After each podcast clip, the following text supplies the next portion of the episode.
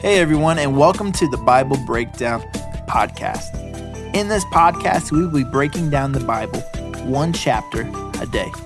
Whether you are a new believer or have been following Christ for a while, we believe that you will learn something new and fresh every single day. So, thank you for joining us, and let's get into breaking down the Bible together.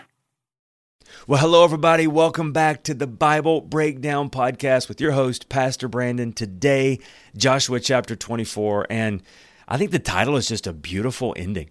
Now, we're not ending anything really because we're getting into the next phase after this, but man, what a beautiful, just arc of what God has done. And I can't wait to get into this as we end this together and watch how the book of Joshua ends. But before we do that, as always, if you like what we're doing here, make sure you like, share, and subscribe to the YouTube channel. Leave us a comment as you are engaging with this. Also, if you're listening to this on the podcast, you are still my favorites. and I love you so much. And I cannot wait to see uh, what God's word does to us as we continue to build the YouTube channel and the podcast.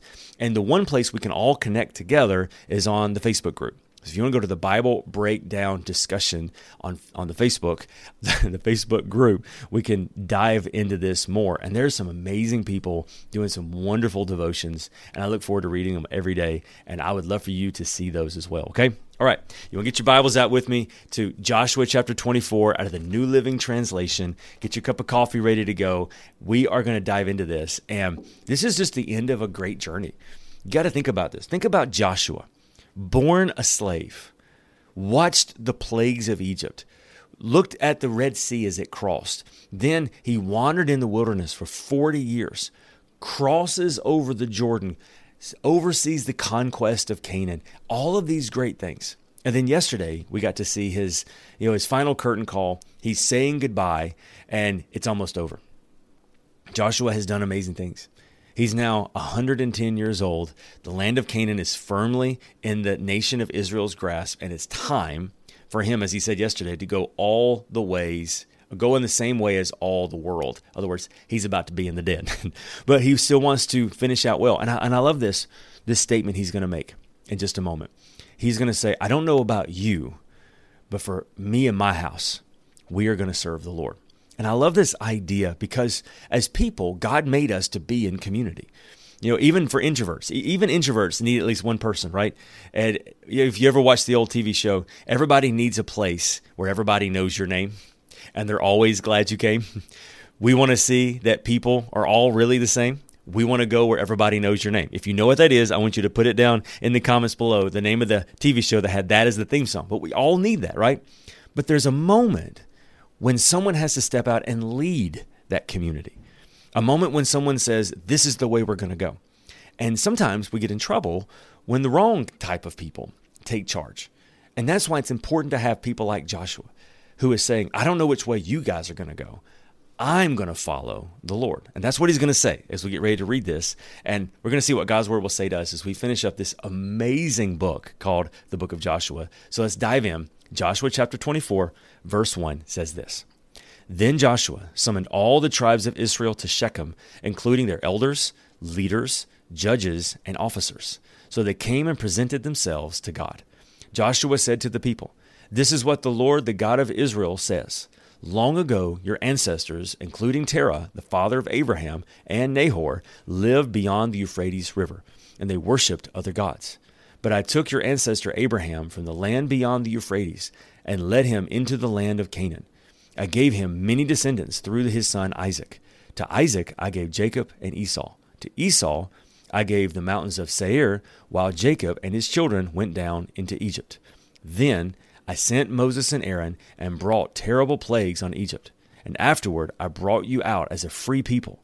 But your ancestors arrived at the Red Sea, and the Egyptians chased after you with chariots and charioteers. When your ancestors cried out to the Lord, I put darkness between you and the Egyptians. I brought the sea crashing down on the Egyptians, drowning them. With your very own eyes, you saw what I did, and then you lived in the wilderness for many years. Finally, I brought you out of the land of the Amorites on the east side of the Jordan. They fought against you, but I destroyed them before you. I gave you victory over them, and you took possession of their land. Then Balak, son of Zippor, the king of Moab, started a war against Israel. He summoned Balaam the son of Beor to curse you, but I would not listen to him. Instead, I made Balaam bless you, and so I rescued you from Balak.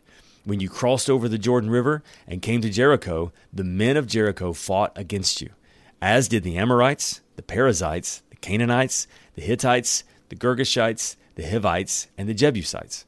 But I gave you victory over them. I sent terror ahead of you to drive out the two kings of the Amorites. It was not your sword or your bows that brought your victory. I gave you the land that you had not even worked for, and I gave you towns you did not build, the towns that you are living in now. I gave you the vineyards and the olive trees for food, and though you did not plant them. So, the fear of the Lord, uh, so fear the Lord and serve him wholeheartedly. Put away forever the idols your ancestors worshiped when they lived beyond the Euphrates River and in Egypt. Serve the Lord alone. But if you refuse to serve the Lord, then choose today who you're going to serve. Would you prefer the gods of your ancestors served beyond the Euphrates, or will it be the gods of the Amorites in whom you live now? But as for me and my family, we will serve the Lord.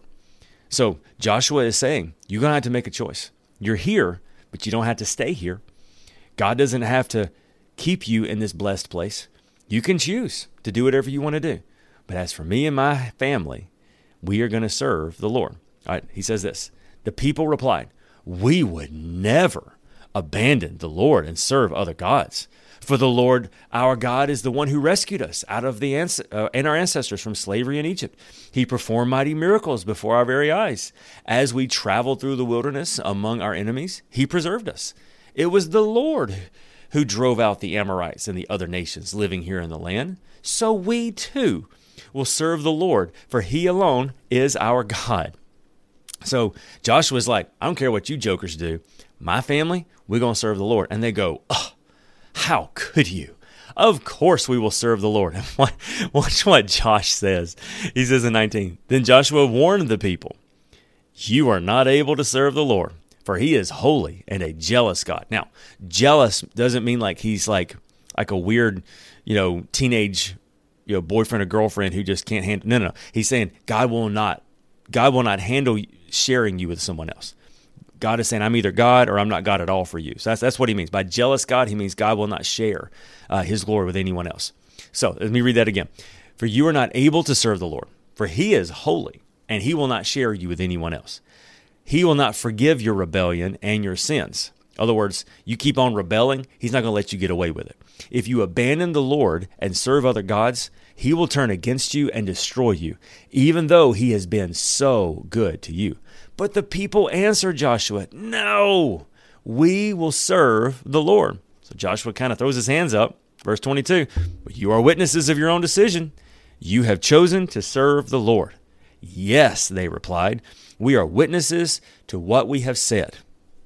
All right, then, Joshua said, destroy the idols among you and turn your hearts to the Lord, the God of Israel. And the people said to Joshua, We will serve the Lord our God, we will obey him alone. Now, pause. Now, Joshua knows, and we know because we've read the book of Judges, that it was really hard for the nation of Israel to not be stubborn and go do all these other things. But Joshua holds them to account on this. He's he's saying you're not going to serve the Lord. You want to share. You want you want to serve God and serve all these others, and God's not going to play it like that. And they're like, "No, we will not." Yeah, you are. No, we will not. Then he says, "Okay, then how about them idols that you still have? Destroy them." And notice what they say. They don't say, "Yes, yes, we will." They say, "We will serve the Lord." we will serve the Lord our God. And so they're, they're already struggling, right? But they're going to try. They're going to try. Verse 25. So Joshua made a covenant with the people at, the, at that day at Shechem, committing them to follow the decrees and the regulations of the Lord. Joshua recorded these things in the book of God's instruction. As a reminder of their agreement, he took a huge stone and rolled it beneath the terebinth tree beside the tabernacle of the Lord. Joshua said to all the people, This stone has heard everything that the Lord said to us. It will be a witness to testify against you if you go back on your word to God.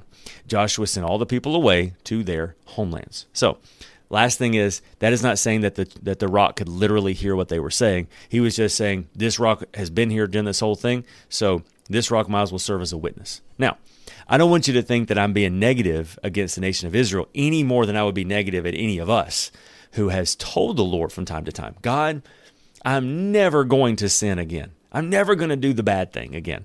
And God, I wonder sometimes is going, okay. if that's true, then cancel your internet subscription. then tell that person you never want to talk to them again. You know, that kind of thing. Like, like, like, let's take a next step if you're going to do it, right? But what I love is that even when we mess up, God doesn't give up on us. He keeps working with us. And watch this. Let's finish this together. Verse 29. After this, Joshua, son of Nun, the servant of the Lord, died at the age of 110. They buried him in the land he had been allocated at Timnath Serah in the hill country of Ephraim, north of Mount Gaash. The people of Israel served the Lord throughout the lifetime of Joshua and of the elders who outlived him, those who had personally experienced all that the Lord had done for Israel. The bones of Joseph, which the Israelites had brought along after they left Egypt, they buried at Shechem, in the plot of land that Jacob had bought with the son from his sons, uh, from the sons of Hamor, for a hundred pieces of silver. This is the land that was located in the territory allotted to the descendants of Joseph. Eleazar, the son of Aaron, also died, and he was buried in the hill country of Ephraim, in the town of Gibeah, which had been given to his son Phinehas. So, what an amazing way to end this amazing situation that they have been in for 30 years, taking the land. And then at the very end, Joshua is still after them. Hey, man, give your heart wholly to God because he's not finished with you yet. I wonder as we finish this up together, what maybe you would take away, not just from this chapter, but from the whole book of Joshua. Notice how we had said before that, that God had promised Joshua that he was going to give him this good land. It was a promise. But it wasn't like a get out of jail free card, a monopoly. We just lay it down and God does the rest. But the promises of God, the best way to see them would be God's open doors and God's strength to make it happen. Now, it's God that does the impossible, but He has chosen to partner with us doing the possible. And so I want to ask you this question What is it right now that stands in your way? What has God promised you? What has God put in front of you? Can I tell you? God has got an amazing plan and purpose for your life. But you don't need to confuse that with thinking that you're just going to sit there and God's going to do it all. But rather, the promises of God are God's open doors and God's strength for you to take the next step. Which brings me to Joshua 24. Even at the very end, Joshua is saying, always be willing to take a next step to get closer and closer and closer to the Lord. Because the closer we get to Him, the more life we experience, the more healing we get to experience. And so I don't know what that is for you, but I want to encourage you as we finish this don't ever stop taking next steps with Him because the more we dig, the more we find. And the more we find Him, the more freedom we live in every day. Let's pray. Father, thank you so much for giving us the wonderful privilege of walking through Joshua. Lord, this is an amazing story about your faithfulness and how you have chosen to partner with us all along the way. God, as we enter into our day today, maybe some of us are right in the middle of some battles.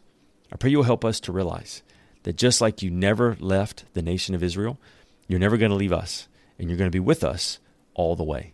In Jesus' name we pray. Amen. My prayer for you is that when you get to the end of your life one day, you will say as Joshua did in Joshua 21:45, not a single one of all the good promises that the Lord had given was left unfulfilled. Everything he had spoken came true. I love you. I'm excited for tomorrow because tomorrow is going to begin a new book and we're going to dig and we're going to find. But until then, let's take a few moments and let's process through what God has shared with us over the book of Joshua. And I will see you tomorrow for Romans chapter 1.